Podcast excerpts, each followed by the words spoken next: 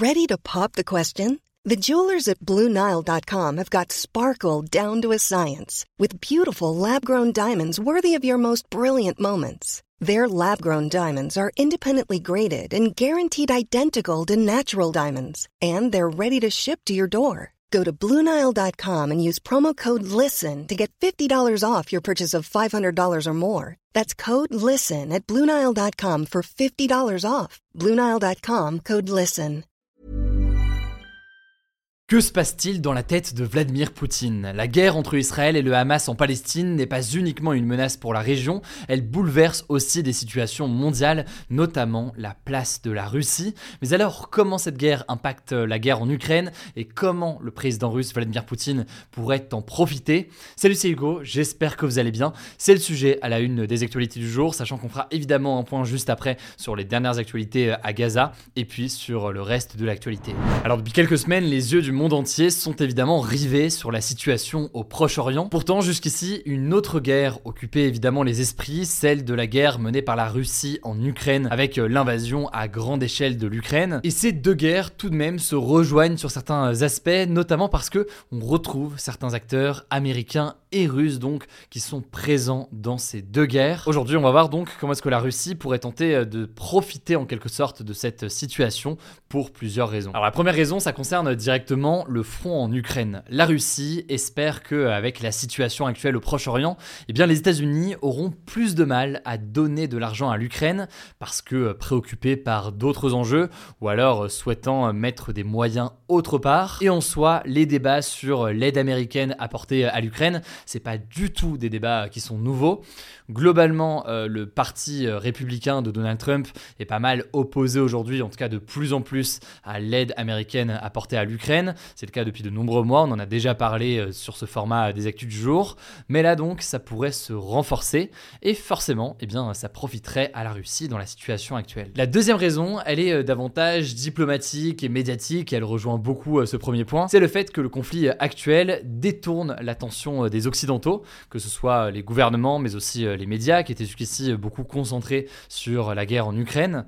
Et en fait, ce détour de l'attention peut permettre à la Russie de continuer son offensive en Ukraine avec moins d'attention, entre guillemets, que précédemment. Par exemple, ces derniers jours, la zone d'Avdivka, une ville de 30 000 habitants, est particulièrement visée par les Russes. Enfin, dernière chose, et c'est peut-être la chose la plus importante à analyser aujourd'hui, l'image des pays occidentaux en a pris un coup dans certains pays.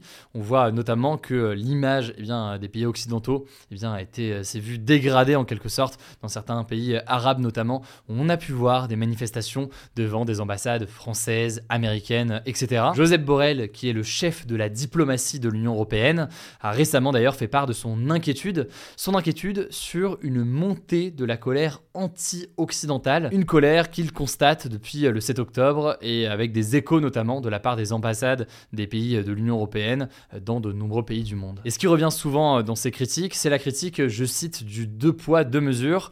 En gros, le fait de dire comment est-ce que les pays occidentaux peuvent dénoncer des violations du droit international par la Russie en Ukraine et en même temps eh bien, soutenir sans réserve Israël qui bombarde en ce moment euh, massivement la bande de Gaza. Alors ces derniers jours, plusieurs pays occidentaux, dont la France, ont tenté de nuancer en quelque sorte leur soutien à Israël en déclarant que oui, Israël avait le droit de se défendre, mais que les civils devaient être protégés. Cela dit, cette nuance est jugée entre guillemets insuffisante par un certain nombre de pays. Il y a donc ces mouvements de colère dans des pays arabes, mais pas que. On a pu le voir aussi dans certains pays d'Amérique du Sud. Et d'ailleurs là-dessus, euh, le président russe Vladimir Poutine est allé encore plus loin en déclarant que euh, ce nouveau conflit eh était, je cite, un exemple clair de l'échec de la politique des États-Unis au Moyen-Orient. La Russie a notamment euh, pointé du doigt euh, le blocage par les États-Unis le 18 octobre dernier d'une résolution de l'ONU qui a appelé à une pause humanitaire entre le Hamas et Israël. Sur cette résolution, eh bien, les États-Unis ont posé leur veto en reprochant au texte de ne pas mentionner le droit d'Israël de se défendre. Pour ce qui est de la France, sans rentrer dans les détails parce qu'on en a déjà parlé, mais la France de son côté avait d'abord voté contre une résolution qui ne condamnait pas l'attaque terroriste du Hamas, mais avait ensuite voté la seconde résolution, celle où les États-Unis ont mis leur veto. Bref, pour résumer donc, la Russie en profite pour critiquer les Occidentaux, pour se présenter aussi comme médiateur de ce conflit, surtout que c'est l'un des rares pays à parler à quasiment tout le monde, que ce soit Israël, que ce soit la Palestine, que ce soit l'Iran par exemple, qui soutient le Hamas. Et d'ailleurs, une délégation du Hamas s'est rendue en Russie cette semaine. Après, pour nuancer quand même cette position de médiateur que souhaite prendre la Russie, Vladimir Poutine est tout de même sous mandat d'arrêt international car il est accusé lui-même de crimes de guerre en Ukraine. Euh, autrement dit, donc, il ne peut pas se déplacer et sa crédibilité sur ces enjeux-là est remise en cause par euh, de nombreux pays. Par ailleurs, donc, ça rejoint tout ça, il est euh, lui-même à la tête d'un pays en guerre. Et enfin, concernant ce conflit actuel, la Russie a elle aussi rejeté un texte de l'ONU.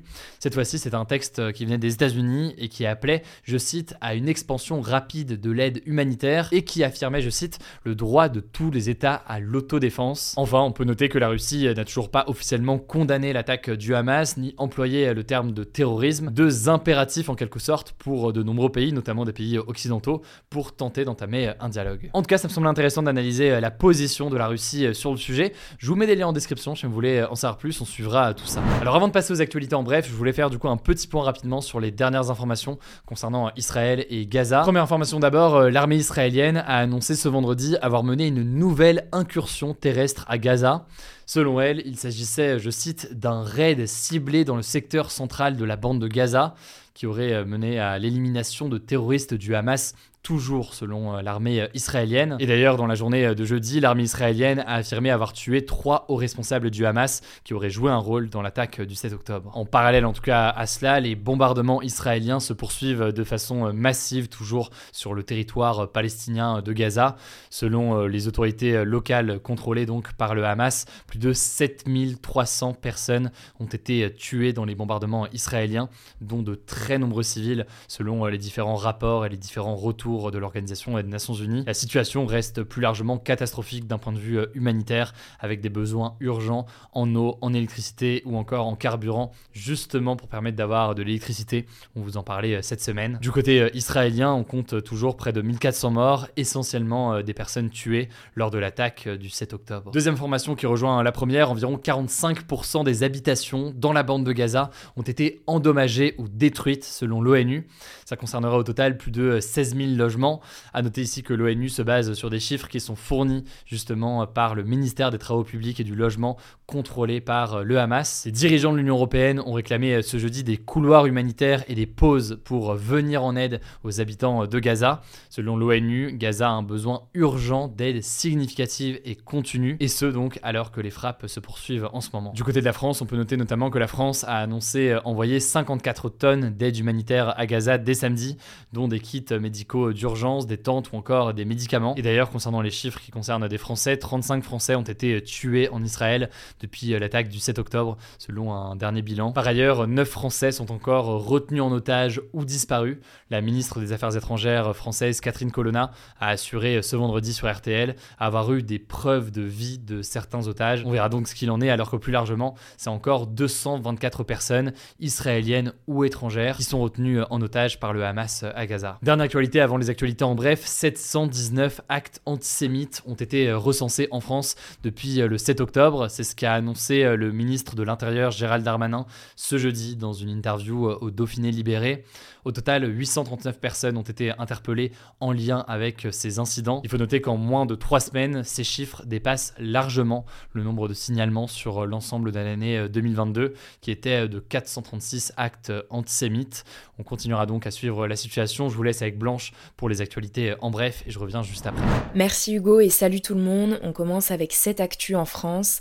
La première ministre Elisabeth Borne a annoncé ce jeudi plusieurs mesures concernant les violences urbaines suite à la mort de Naël cet été. Alors je vais pas tout vous résumer parce qu'il y a pas mal d'annonces, mais la principale chose à retenir, c'est que les parents des mineurs qui ont commis des dégradations devront payer une amende. On ne connaît pas le montant de cette amende pour l'instant. Les parents concernés pourraient également être obligés de suivre des stages de responsabilité parentale ou des travaux d'intérêt général. Autre annonce, les comptes sur les réseaux sociaux qui diffusent un contenu violent ou qui encouragent à la violence pourront être bannis pendant 6 mois. Enfin, les mineurs qui ont commis des infractions pourraient être accompagnés par des militaires. Concrètement, les mineurs qui ne respectent pas les couvre-feux en cas d'émeute par exemple pourraient passer leur nuit dans un centre de protection judiciaire. Par ailleurs, elle a annoncé ce vendredi qu'elle ne voulait plus attribuer de logements aux personnes les plus précaires dans les quartiers prioritaires pour favoriser la mixité sociale. Je vous mets des liens en description. Deuxième actu, près de 4000 médicaments sont en rupture de stock ou en risque de rupture en France, a annoncé le président de l'Union des syndicats de pharmaciens d'officine. Ça concerne notamment l'amoxicilline, qui est un antibiotique, et la cortisone, mais aussi des médicaments anticancéreux, des antalgiques ou encore des antidiabétiques. Alors il y a certaines pénuries qui ne devraient durer qu'un ou deux mois, mais certaines risquent d'être plus longues. Pour y faire face, le gouvernement avait annoncé que la production d'une cinquantaine de médicaments allait être relocalisée en France.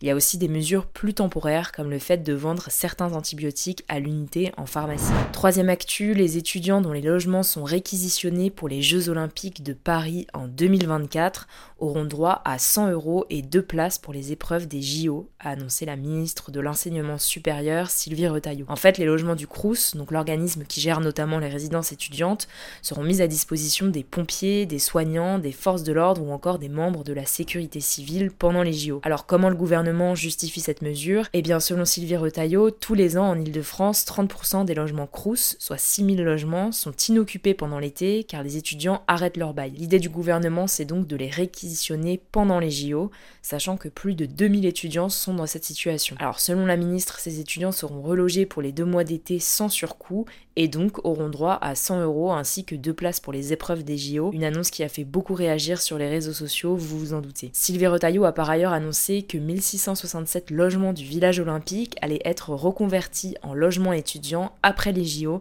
dès la rentrée 2024. Quatrième actu, ce samedi on change d'heure pour passer à l'heure d'hiver, en l'occurrence on recule d'une heure, ce qui veut dire qu'à 3 heures il sera en réalité 2 heures. Il faut savoir que le changement d'heure fait pas mal débat depuis plusieurs années, il avait été en fait mis en place en France après le choc pétrolier de 73-74 avec pour but de limiter la consommation d'énergie. Il a ensuite été démocratisé dans d'autres pays, aux États-Unis par exemple, et en 2002, il a été harmonisé au sein de l'Union européenne. Alors en France, en 2019, une consultation en ligne a été lancée par l'Assemblée nationale et elle a reçu plus de 2 millions de réponses massivement en faveur de la suppression du changement d'heure. Alors pourquoi cette suppression? Eh bien le changement d'heure génère chez certains des troubles du sommeil ou une perturbation du rythme biologique. Il devait donc être supprimé en 2021, mais avec la pandémie, le texte a été suspendu et pour le moment, la suppression du changement d'heure à l'échelle européenne n'est pas d'actualité. Dernière actu, la découverte d'une protéine dans le sperme humain pourrait faire avancer la contraception masculine selon une nouvelle étude publiée dans la revue Nature. Cette protéine, elle a été surnommée LEGO et pour faire simple, elle aide à transporter des groupes d'atomes dans et hors de la cellule. C'est un rôle qui est majeur car il permet de conserver la cellule en bonne santé. Alors pourquoi ça pourrait faire avancer la contraception masculine? Eh bien si les scientifiques mettaient en place un produit qui perturberait cette protéine,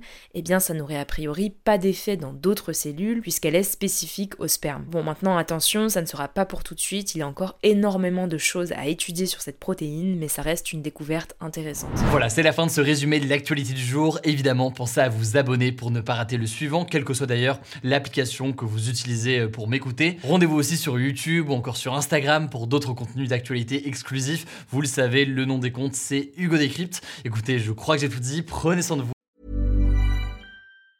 Mom deserves the best, and there's no better place to shop for Mother's Day than Whole Foods Market. They're your destination for unbeatable savings, from premium gifts to show-stopping flowers and irresistible desserts. Start by saving 33% with Prime on all body care and candles. Then get a 15-stem bunch of tulips for just $9.99 each with Prime. Round out Mom's menu with festive rosé, irresistible berry chantilly cake, and more special treats. Come celebrate Mother's Day at Whole Foods Market.